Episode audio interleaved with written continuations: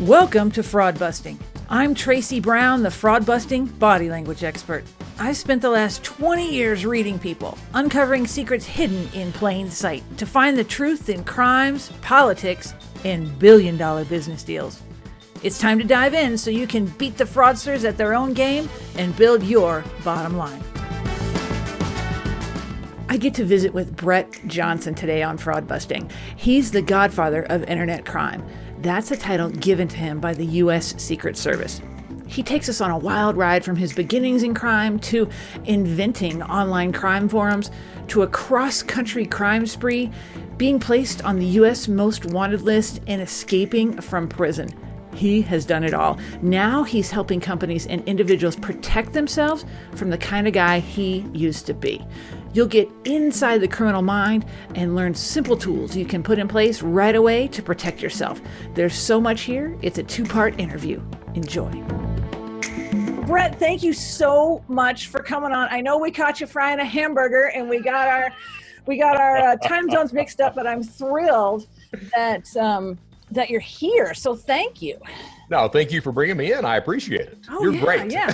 well, I got to tell you, I have listened to, I'm on episode 24, I think, of your Anglerfish podcast. oh, oh. And so I know a lot of the story. I don't know the whole story yet, but I want to jump into that. Now, um, because you have a, a past that's just fascinating uh, along with what you're doing right now but Sure. let's let's get to know you a little bit better first so i Okay. think now i have gleaned from 20 something episodes of your podcast i think we have a couple things in common uh, we do we do your mom's name is carolyn sue right. my mom- mom's name is carolyn sue No. yes yes Well, and I'm willing to bet that your mom isn't crazy like mine is, though. you know I, I love my mom all moms are there's certain kind of crazy but she's she's pretty awesome she's she's Good, pretty great good. so and what's your birthday 12270.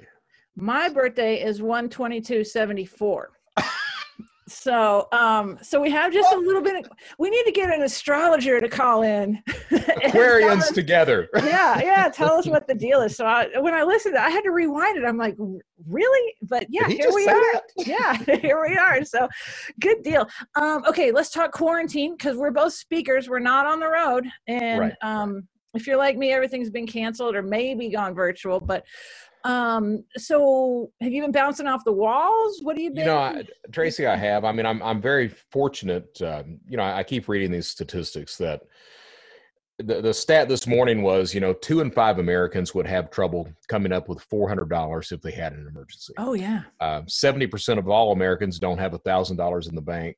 I, I'm one of the very lucky ones that we have money in the bank, that we have money in savings, that you know we've got uh, our payments put off and everything like that, in, in the hopes that this country gets back to work in a safe, safe way. Um, I'm just wanting us all to get back to work and, and be safe. I mean, we are uh, the country is collapsing. You know, economically, it's collapsing right now, and I understand that that we have to be safe, but you know, I'm I'm conflicted by it. I'm, I'm I see everyone out of work. You know, we've got 33 million people out of work, and that 33 million, because you know, I used to be the fraudster, and the 33 million that uh, you're, you're talking about people who are good, upstanding citizens that they've worked hard and everything else, but it seems to me that when we morality tends to be concrete when things are going well. Mm, oh when yeah. things start to go south, I mean, we we adopt a, a an attitude of situational ethics, and I've been very lucky that I've not that I've not had to or felt like I had to engage in any type of crime in order to support my family, and it looks like I won't have to. Uh, for example, AARP is bringing me in for some virtual dates and everything else coming up, so it, it looks like at least I'm fortunate enough that we're going to be all right. But I'm worried about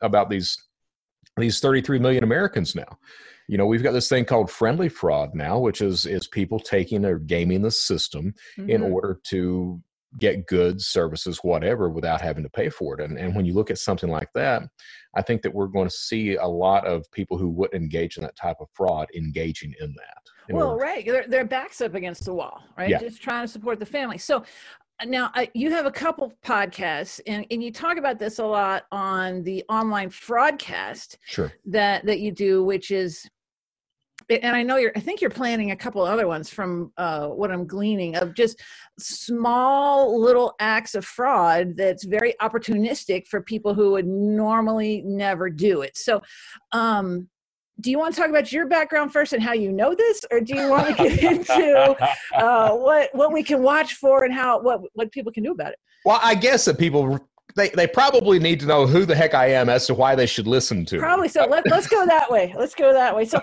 I'll, I'll let you start.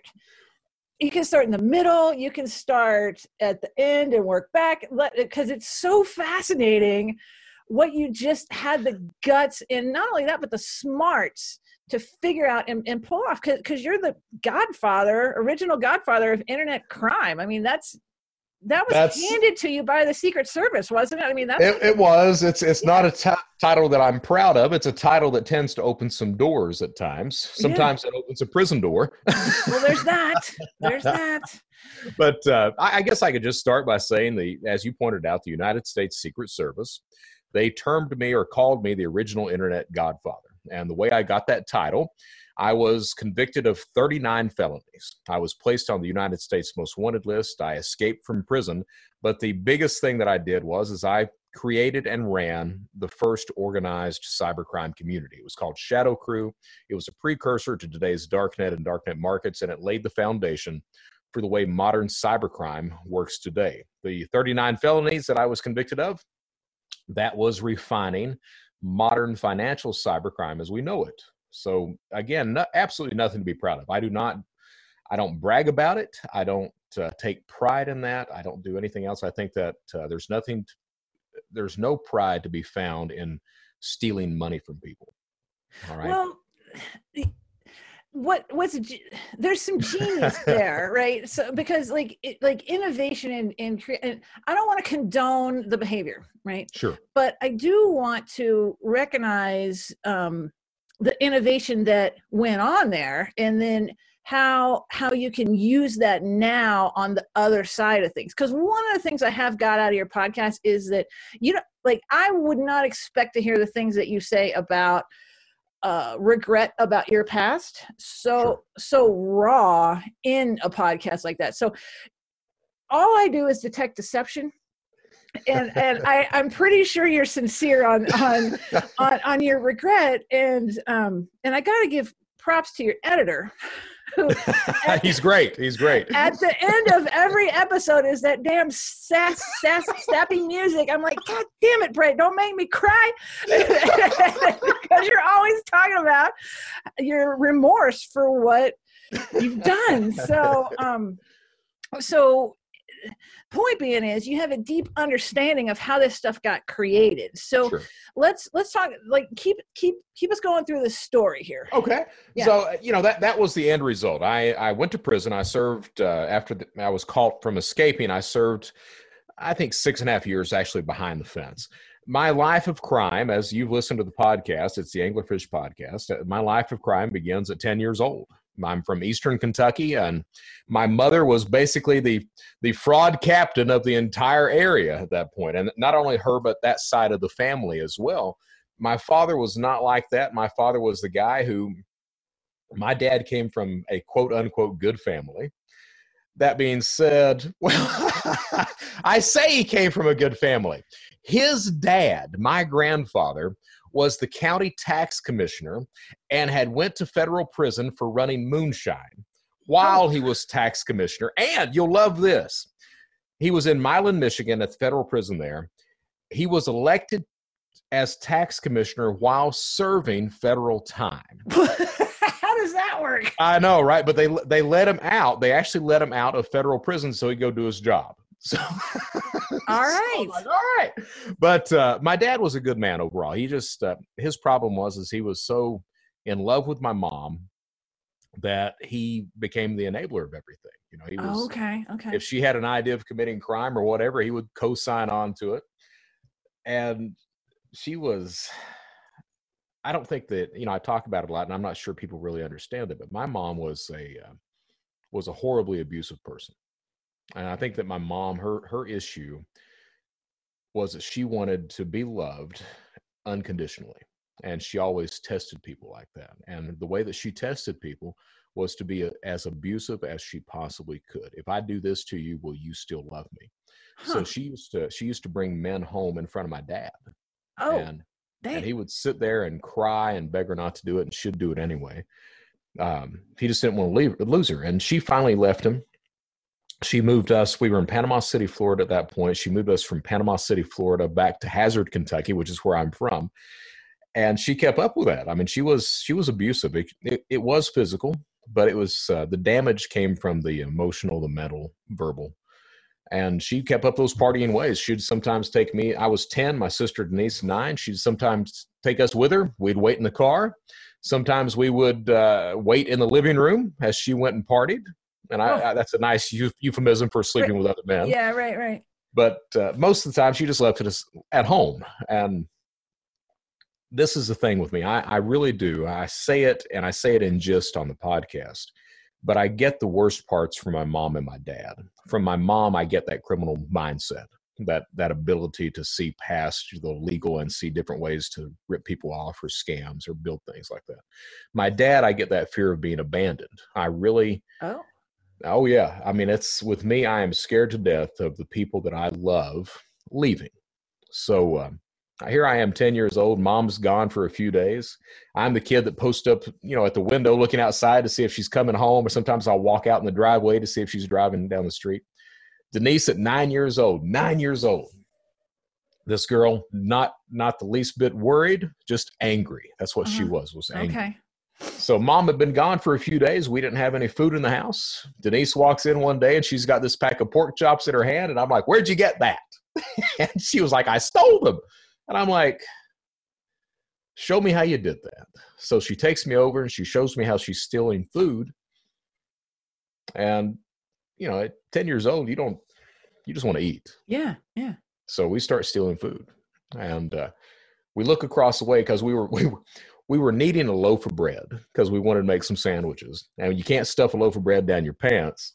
So we needed something. So Kmart was across the way. We went over there and shoplifted a zip up hoodie so we could put loaves of bread down the sleeves and walk out with it. Once we found out we could steal clothes, well, started stealing clothes, then toys and games and music and all that stuff. Mom comes home and finally notices all the stuff we've been stealing, you know, the full refrigerator, everything else. Asks where it came from, and I'm like, oh, we found that. She's like, no, you didn't find that. My sister and Denise is still angry to this day. She carries a lot of resentment and anger over this. But my sister stands up, looks at her mom, never lies at all, and she says, We stole it. And my mom looks at my sister and she says, Show me how you did that. Oh. And she joins us. She, she not only joins us, but she goes and gets her mom, my grandmother, to join up as well. And she used to, you know, I, I say that we were a shoplifting ring. The truth of the matter was, is my mom ran us as little shoplifters. You know we would either distract people or we would go in and steal stuff that she was wanting. Uh-huh. and that's the first crime i committed um, and you you've seen it on the podcast or heard it and i'm adamant about saying that as well. My my choices as an adult are mine.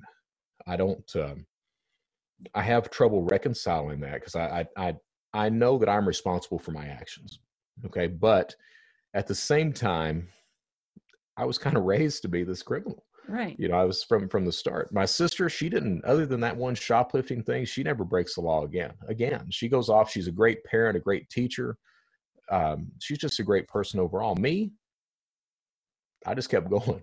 and uh as you I got did. older, yeah, yeah, as I got older, I got more involved in the types of frauds and scams that my mom and that entire side of the family was committing. So, you know, stolen property, um, fake accidents, benefit fraud, charity fraud, um, any number of things you, you, can think about. Drug trafficking at one point, uh, e- mining illegal coal at one point. So well, in Kentucky, yeah, that happens, or um, yeah. West Virginia, a lot of times. West Virginia, it happens mm-hmm. as well, absolutely. Mm-hmm. And we had a, you know, an illegal coal mining operation, and I learned the intricacies of that: how you actually sell the coal, how you mine it, uh, how you avoid law enforcement, how you plan to get the coal out without law enforcement or the mine inspectors, you know, finding you, and things like that, and uh, learned all that. I even went into into growing marijuana at one point with them. So uh, I learned all that stuff, and and what happens is around ninety. Actually, what, when was this? This was ninety 93, 94, I fake a car accident and I branch off on my own. I fake a car accident, get the money to get married. and move from Hazard, Kentucky to Lexington, Kentucky to go to UK. And got married to this girl, and, and she didn't know who I was. She didn't. She was from Eastern Kentucky, and she was, uh, I guess she was an escape for me. It got me out of the area, and I was an escape for her. Yeah, because she had some problems. This first girl. She did. She yeah. did. So, uh, got married, and I, you know, I, you're taught I guess certain areas of the country are like that. You know, you're taught that uh, it's a man's job to provide. You know, it's uh, the woman is she doesn't have to. She can work if she wants to, but it's the man's job to provide. So here I am. I'm I'm gung ho about. Oh, you don't worry about working. I'll do the job. I'll do the cooking and cleaning. Don't worry about. It. You just go to school. I couldn't do it all. I had the 18 hour class load. I had 40 40 and 50 hour week job, cooking and cleaning, couldn't do it. And I lasted, I guess, about six months doing that. Something gave, and what gave was a job, and I go right back into fraud at that point. And it started with uh, telemarketing charity fraud. From that, it grows into me finding eBay, and that's my first online crime was eBay. I had no idea at all how to properly commit online crime. So my first crime, find eBay, fell in love with it, knew that was a money making machine, had no idea what to really do yet. So I, I, was watching Inside Edition one night. Bill O'Reilly's on there. He's talking about beanie babies. I'm sitting there watching him talk about Peanut, the royal blue elephant, selling for $1,500 on eBay. My first thought is, you know, I wonder if there's any of those at the Hallmark stores that might just be lying around still. So I skip class the next day, go around to all the stores looking for the damn thing, can't find it. I'm like, well, shit. So they had these little gray beanie baby elephants for $8. And I'm like, hmm, let's try it. So I buy a gray elephant for eight dollars. Stop by Kroger on the way home, pick up a pack of blue RIT dye. Uh oh. Go home, try to dye the little guy, and find out really quick that he's made out of polyester.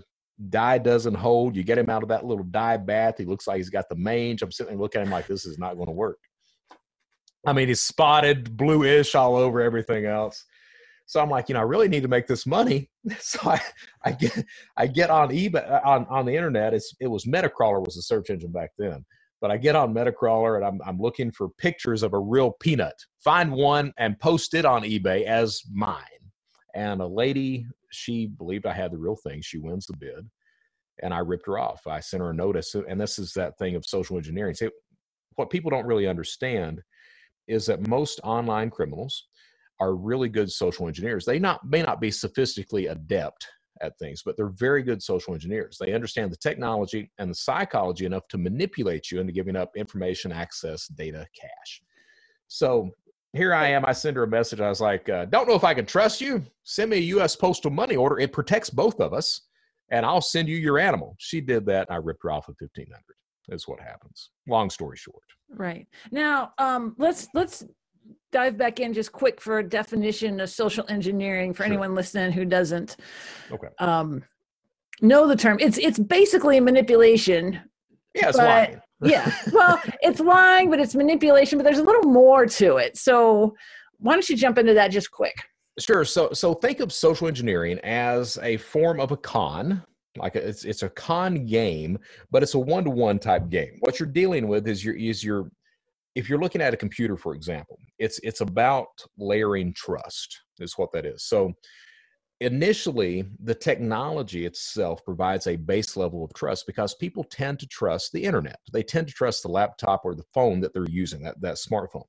So that provides a base level of trust. Now as a scam or a phishing or a, a social engineering attacks begin you have to realize that there's a predator prey type situation. There's a us and them, the us being the, the criminal, the them being the, the victim. Okay. So the idea is to is to convince that victim, that potential victim, that you are on their side, that they can trust you. And the way you do that is first with the technology. Then as you get the technology, you want them on your side. So you do that by layer by rapport, by causing a problem, by offering a solution, by threatening sometimes, any number of things like that. And so that social engineering, what it's designed to do is give up one of four things. So if you look at a, a, a phishing, a, a vishing attack, any type of social engineering attack, what the attacker is actually looking for, what the criminal is actually looking for, is one of four things information, access, data, or cash, always. Um, and the, it's important So if I were to call you and I would say, Tracy, send me $400, I'm going to rip you off. You're not going to do that. No. All right. But if I were to call you and the call, the caller ID says Center for Disease Control, which is what we're seeing right now, CDC. Yeah. If I were to call you and say, Tracy Brown, my name is James Lasky. I'm with the CDC. Look, we've came to our attention that someone in your area, you've had close contact with someone who has tested positive with coronavirus. What we need you to do is we need you to take a test. And you'll probably the response you have at that point, well, who is it? You know, I'm sorry, but with HIPAA controls and everything in place, we cannot divulge the name of the person.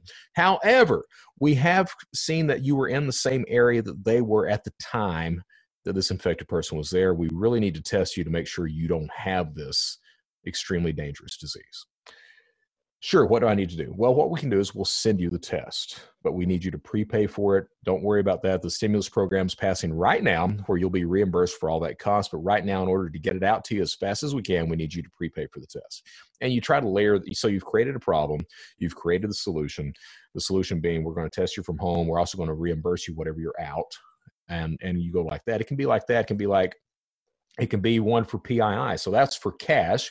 You can also do that exact exact same call you know we're going to send you the test but what we need you to do we need you to go ahead and fill out this form we're going to fax over to you we're going to email the form to you get it back to us as soon as you can of course the form's got spaces for social security drivers the whole thing yeah. the whole thing and people will tend at that point to comply with that so it's it's all about getting people to comply and and believe that you're someone who you claim you are not is the thing. It all boils down to trust. How do you well, how do you manipulate trust? And that rolled off your tongue real easy.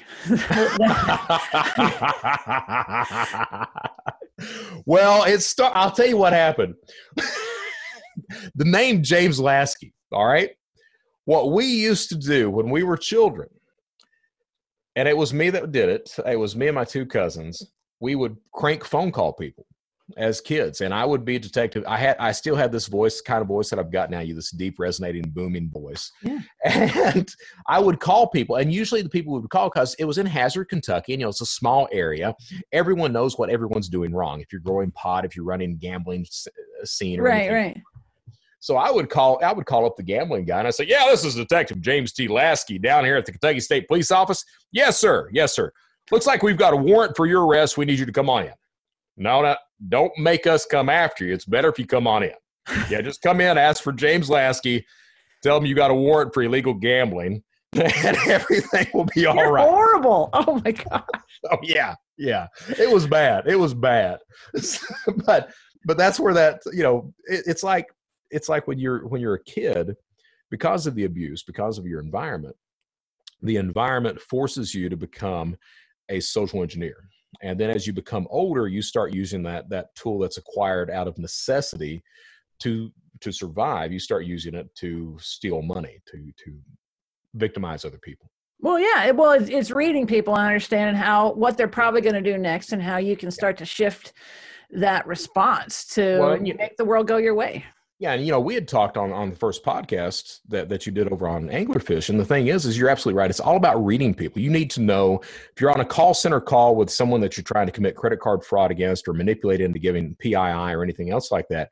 You need to know within the first few words what it takes to manipulate that person. Do you need to be forceful? Do you need to be friendly? Do you need to get them scared? What do you need to do to manipulate that specific person to comply with whatever you need them to comply with? That's what it's all about. Well, yeah, and it, and it becomes over time a sixth sense where it you does. can just start to read people. Yeah. yeah. So, okay, let's get back into your story. So, the uh, little elephant, uh, Beanie Baby, um, was it an elephant? No, it, it was, an elephant. Peanut the royal blue. Yeah. Okay. Yeah. Yeah. So, so uh, you used eBay. So all of a sudden you realize the benefits of eBay. So what happens next? Take us through the high points and low points. So, so that crime, that was my first online crime. I did that under my own name.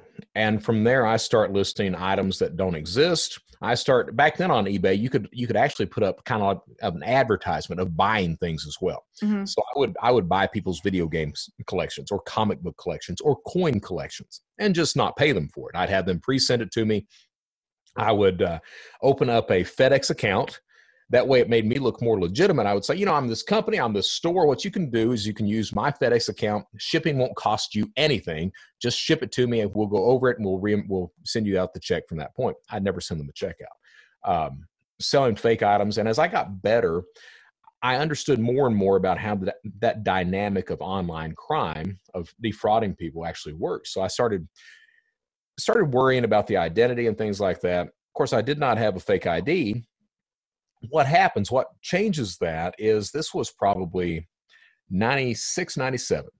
I had been selling pirated computer software and video games. Okay. That that led into installing mod chips first into gaming systems so you could play the pirated software, then into cable boxes so that you could watch all the pay-per-view, all the movie channels, everything else.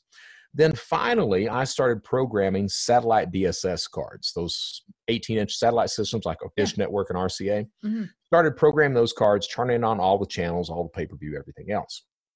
Right as I started doing that, a Canadian judge ruled that it was legal for Canadian citizens to pirate satellite DSS signals. Really? And this, oh, this this numbnuts up there. What he actually says, this is what he says. He says, since RCA doesn't sell the systems up here, my citizens can pirate that signal. So, and this this is typical of a lot of crime. Uh-huh. Typical these types of decisions or regulation where it's just out of the blue, no one knows what the hell is going on. But what happens in the United States, as soon as that decision comes down, an entire industry kind of opens up in the U.S. Before those cards would sell for you know two, three hundred bucks a piece.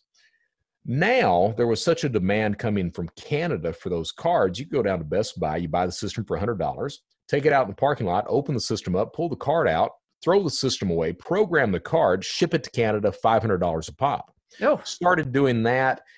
PayPal comes online about the same time. So mm-hmm. everyone's paying by PayPal at the same time as well. So I start making a lot of money doing this. I have so many orders, I can't fill them all. And I'm the fraudster at that point. I'm thinking, you know, why do I need to fill any of the orders? Mm. They're in Canada. Oh boy. Down here. Who are they going to complain to? They're not going to come down here. No, not going to happen. Right. So I started ripping everyone off, stealing even more money at that point. And at that point, I'm profiting, I guess, four or five thousand dollars a week as a college kid. So I'm like, this is good money. Get worried about how much is coming in. And I'm like, okay, what I need to do is I need to get a fake driver's license, set up a bank account under that, deposit all the money into that that account there, and then withdraw via ATM. No idea where to get a fake driver's license. So I get online, looked around, thought I found a guy. His name was Fake ID Man. What a great name. Yeah. How could you go yeah. wrong with oh, that? Oh, yeah. His name was Fake ID Man. He said he had all 50 states available, all the security features, all the holograms, everything else idiot Brett believes that. I sent him $200, sent him my picture. He rips me off. So, of course, of course he did. Yeah. Because they're criminals. I was a criminal too. It's expected. So, but I got mad. I hadn't been victimized before. I was the predator, not the prey. Right. And um, the result was ultimately shadowcrew.com. What happened was, is I got mad. I still needed the driver's license. At that point in time, the only avenue you had to commit some sort of organized cybercrime online was an IRC chat session, internet relay chat, this rolling chat board who you had no idea who you were talking to, if they had skills, if you could network with them, if they had an item, if they actually had the item, if it worked, what the quality was, anything else like that. So it was horrible. What happened was is the first two sites were Counterfeit Library and then Shadow Crew, and I built and ran both of those. But it provided a trust mechanisms for, for criminals to use. Now because if you think about it, everyone that's online, whether you're shopping at Amazon or you're shopping on Silk Road, one of those illegal marketplaces, mm-hmm. everyone online has to be able to trust the platform that they're on. Yeah. If we don't trust the sellers that are on Amazon, we're not going to shop on Amazon. Okay. Same thing with the illegal side. If you don't trust the person that's across the line, who you have no idea who they really are, and they're e- engaged in illegal activity anyway, you'll never shop there. So we built a trust mechanism. It came in the form of a forum type structure, what I call a large communication channel. Now, you can go there and you can reference conversations that are days, weeks, months, potentially years old. You can you can engage in those conversations outside of different timelines, time zones as well. You can just by looking at someone's screen name, you know what that person's skill level is, if you can trust them, if you can network with them, if you can learn from them. If someone has an item for sale, we have review systems in place, we have a vouching system in place, we have escrow systems in place. All these things designed so that ultimately you can trust the transaction or the person you're dealing with not to be law enforcement, security, anything else, or not to rip you off. And that's what Shadow Crew Counterfeit Library did. Shadow Crew goes on to make the front cover of Forbes. August 2004, headline Who's Stealing Your Identity? October 26, 2004, United States Secret Service arrested 33 people, six countries in six hours, and I was the only guy publicly mentioned as getting away. And of course, I was picked up a few months after that. Right, right. Yeah. So, how has that uh, unfolded? I guess into now, into what these cyber criminals are doing? Because because we're going to get back into the story, but let's let's sure. jump into this. Um, h- how long do you think it would take you to find the personal information of I don't know, let's say me, and how much would it cost you? Uh, I can get your social, your date of birth right now for two dollars and ninety cents. Right. So right that's now. enough to do what with? So what would happen was I get your social, your date of birth for 290 from a website like robocheck.cm. All right, that's a mm-hmm. criminal database. It advertises the social security numbers and dates of birth for 170 million Americans. Okay. So I get your social, your date of birth. Now in the United States, everything is based on KBA, knowledge based authentication. Those are the security questions that are asked right. when you open up an account or change existing information, anything else like that. Go to get your credit report, things like yep. that. So I start by getting the social, the date of birth, 290. From there, there's a few avenues I can take. I need to pull background check and credit report on you. So I can go with TLO, which is TransUnion's kind of skip tracing software, which gives an in depth background check of the person. I can buy that on the dark web right now for $25 a pull. Okay. Or I can set up my own TransUnion TLO account. So I can use that. I can use DelvePoint which is one of the uh, TransUnion competitors.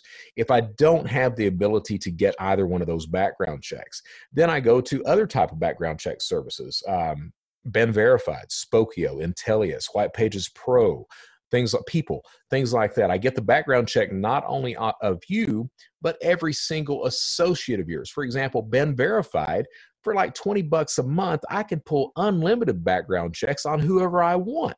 So I get the background check on you, every associate of yours, in the hopes of getting your mother's maiden name, which is not difficult. Okay. Right. Yeah.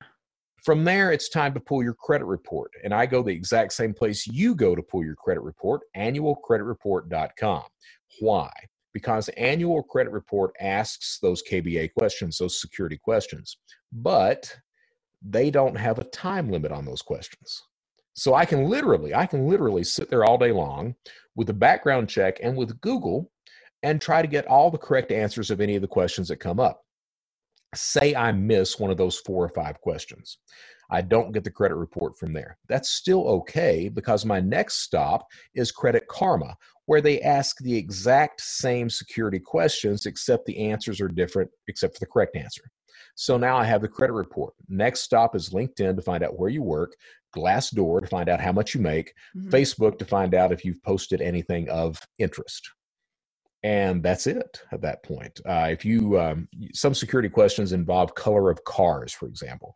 The way you get the color of a car is you just sign up for an insurance quote and it will pull the cars that are associated with that specific oh, address. Wow. Okay. Okay. Okay.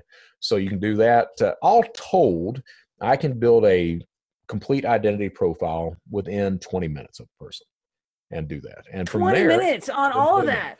Yes. And within that, from there, what do you do? Well, what do you want to do? Buy a car, buy a house. Buy a car, buy a house, take out new loans, uh, mm-hmm. engage in new account fraud, take over existing accounts, HELOC loans, student loan fraud, synthetic fraud. You can do that. I mean, there's there's just tons of stuff. And here's here's the interesting thing a lot of people you hear this over and over again that well we need to make sure that our, information is protected. Mm-hmm. you hear this constantly. Secure your information. The truth of the matter is is that everyone in this country has already been compromised. Your yeah. information is out there yeah you can't stop it. The, the, the, it's done. Right. So so the question becomes and this is something we have to understand. If our information has already been compromised, and it has, what can we do to make sure a criminal, if he has the information, can't use the information? That's the step that we need to be at right there. Understanding mm-hmm. that that the ship has already sailed about data being compromised. So how do we make sure a criminal can't use our information? And that's what I talk about a lot. Is that? Got it. Well, number one thing people can do is lock their credit. Absolutely. And that's that and it's a pain. It's a pain, but um, that it helps a lot. And and I've even been. Uh, because I, I got one of these um, PPP loans. And, yeah. and the first time for my business, the first time I applied, they're like, well, you don't qualify because your credit, eh, we can't get your credit. I'm like, come on. You're right. So it's, it's a, it's a pain, right? But for good reason, right? For so, good reason. For yeah. Good okay. So let's jump back into the story. Okay. Um, and I'll let you jump in wherever you, you want because because you're okay. building Shadow Crew and you make Forbes yeah, so Shadow Crew, good and bad, right? Yeah, good and bad. Well, yeah. that that was the fun. I had I had actually retired from Shadow Crew when we made the front cover. Mm-hmm. So here I am, and every now and then I would check into sh- into the Shadow Crew side to see how things were going. I had another uh, uh, screen name that I used that I just monitored things on. So I checked in this one day, and they're talking about the Forbes issue, and I'm like, Forbes. So the initial response from everyone, it's like you could almost hear it was, yes, we made it. And then it was followed by, ooh, this can't be good. Mm. So it was it was just both things at the same time.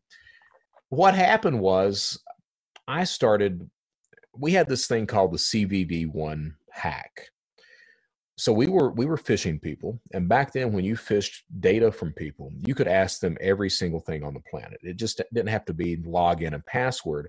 You could ask social driver's license bank account numbers passwords mother's name. You could ask everything like 30 different fields you could ask and they would give you all that information. So we were getting card numbers debit card numbers and pins is what we were getting in order for you to encode that card number onto a card and take it to an ATM, you have to have complete track two data. And that, that track looks like it's the card number, there's an equal sign, then there's a 16 digit algorithm outside of that. You have to know that algorithm. You can't generate it, you can't guess it. You have to know it or the card won't encode. What happens is is we figure out first of all we figure out that Washington Mutual had not implemented the hash on that card on their on their bins. Okay. Yeah. So what that meant was is you could take the if you had a Washington Mutual number, debit card number and the PIN, you could take the debit card number, an equal sign and then any 16 digit number out beside of it, oh, it would man. encode properly. Uh-huh. You could take it to the ATM and cash it out. We found out pretty quickly that it wasn't just Washington Mutual. It was most banks in the United States were like that. Mm-hmm. Okay.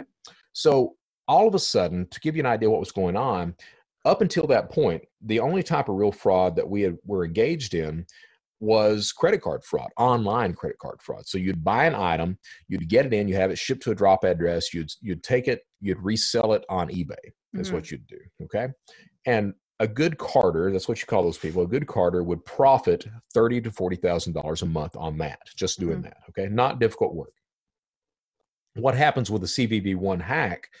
It's no longer thirty to forty thousand a month. It becomes thirty to forty thousand dollars a day. Oh wow! Because you're pulling yeah. it out of ATMs. You're pulling out of ATMs, and you mm-hmm. have an un- almost an unlimited number of cards that you that you can do this with. Okay. We start seeing IP IP numbers coming in from different government agencies. Mm-hmm. united states uk eu everything else. So we start seeing we're, we're being pinged by different government agencies. At the same time we start to see local and state law enforcement websites and forums specifically talk about shadow crew. All right? Then we have this kid his name was enhance and this was back in by this point it's 2003 2004 we have this kid named enhance back back in 2003 2004 paris hilton had her t-mobile phone list compromised okay. and it was published on the internet that oh. was this kid mm-hmm. okay oh wow okay yeah he also compromised or intercepted text messages of the united states secret service and them investigating shadow crew mm-hmm. okay I got hold of those messages and I'm at the top of the heap and I'm like, you know, this end is coming. we are going to get in trouble. Yeah, huh?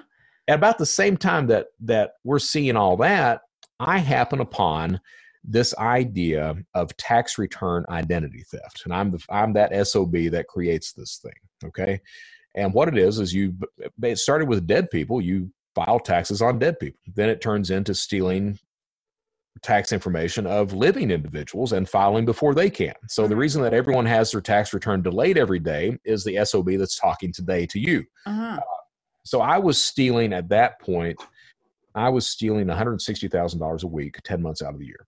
Wow. Now, how how much do you need? Like like let's is, is, it just the thrill of doing that? I mean because because you you can't really do a lot with bank accounts. Like this is cash like in a backpack. it's cash. Yeah you can't so, do anything with it. yeah. Yeah so so what happens is is i would i got to where i could file a tax return once every six minutes. Sunday through wednesday file returns typically 200 returns a week. On thursday i would take a road trip plot out a map of atms Friday and Saturday cash out, Sunday come home, $150,000 in 20s would fit into a backpack like you see kids carry into high school or college. Yeah, yeah. All right. So 150,000 in 20s in that. I had a spare bedroom in Charleston, South Carolina. I'd open up the door, chuck the backpack in the room. One day you wake up and you're like, got to do something with all those backpacks. Yeah, uh-huh. that's that's when you find out you start learning how to launder money at that point. Okay. Uh, how much is enough? the The question is, it would never be enough because it, it you you you quickly you quickly lose understanding of the value of money is what happens oh really because it's just so easy to get it's not a yeah. no, nothing you had to like bust your butt for yeah my budget uh, these days i budget because you know sure. I, I, have just so much money coming in and there's a budget but yeah. my budget back then was literally literally someone would ask me do you have a budget? Yes. Steal more money. That's what I would say. Got it. Okay. Um, and you do you lose you you lose complete understanding of the value of money. So here I am when I become a legal guy. You know, I'm I'm I'm in my 40s learning how to budget because yeah. I've never done that. like, like when, when, you first went legal, were you just like, what the hell? Like, oh my God. Like, did it, like, at what point does it hit home? Like, whoa. like, it, you know, it was uh, back when I was was a criminal. So Christmas for us, you know, it, it was all about excess. You know, you uh-huh. would you would have the tree presents under the tree, presents falling out five feet into the floor, every, everything else like that. You didn't worry about money because it was either stolen goods or you know you used stolen money to buy it, and there was yeah. an excess of that. When um, the first Christmas as a legal person, when I actually had money, because there were several Christmases as a legal person where I didn't have money. Yeah, it took a little bit to get going. we will get into it that did. in a little bit. Okay, so so the uh, the first Christmas when I actually had money, uh, me and my wife we sat down and we were like, um, "What's their budget going to be?" And we settled on five hundred dollars a kid, and uh, I was like, "All right, that's it then. That's it." And uh, honestly, Tracy, that was. Uh, I think about that now, and just that five hundred dollars that that to me that means so much more than uh, than anything that I would have stolen mm. and and and had under the tree for people. You know, like uh, I don't know if I mentioned this to you, but I, as I became legal and the careers going and everything else like that, I would go through the house here. And Michelle, my wife, she didn't know what I was doing. It took her a while to understand because I wouldn't say what I was doing, but I would mm. go through the house and just verbally, I would point out something. I'd say, "Well, I stole that. That I stole that and I stole that. And I would get rid of it. I would give it away, oh, throw really? it away, whatever, and go buy a replacement on it. huh. Oh, wow. Okay. And she was, she got mad. She was like, you know, this is nice stuff we've got. And she got mad. And finally, I mean, we ended up going to counseling and everything.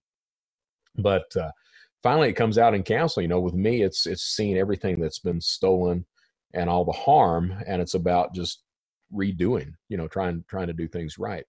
Um, but it, it, means a lot more to me now. I don't make, I, I mean, I don't steal the money I used to, and I don't make what I did as a legal person and what I was stealing as a criminal. But uh, the the rewards, I mean, I make a I make good money, but the rewards of um, people saying that I help them, or I get people that listen to this Anglerfish podcast and they'll talk to me about uh, not about fraud, but about how how they were abused. You know, I don't know if you I don't know if you've got to those episodes yet where I, I talk about a couple of letters that were sent to me, but um, that makes all the difference in the world. It truly does. I mean, it, it lets me know I'm on the right path about things, you know? Well, uh, yeah, I can tell. And it's a good thing your editor doesn't edit my stuff because we'd have to put in that crappy music right now. Jesus. We're not done yet. There's a lot more from Brett. Be sure to download part two.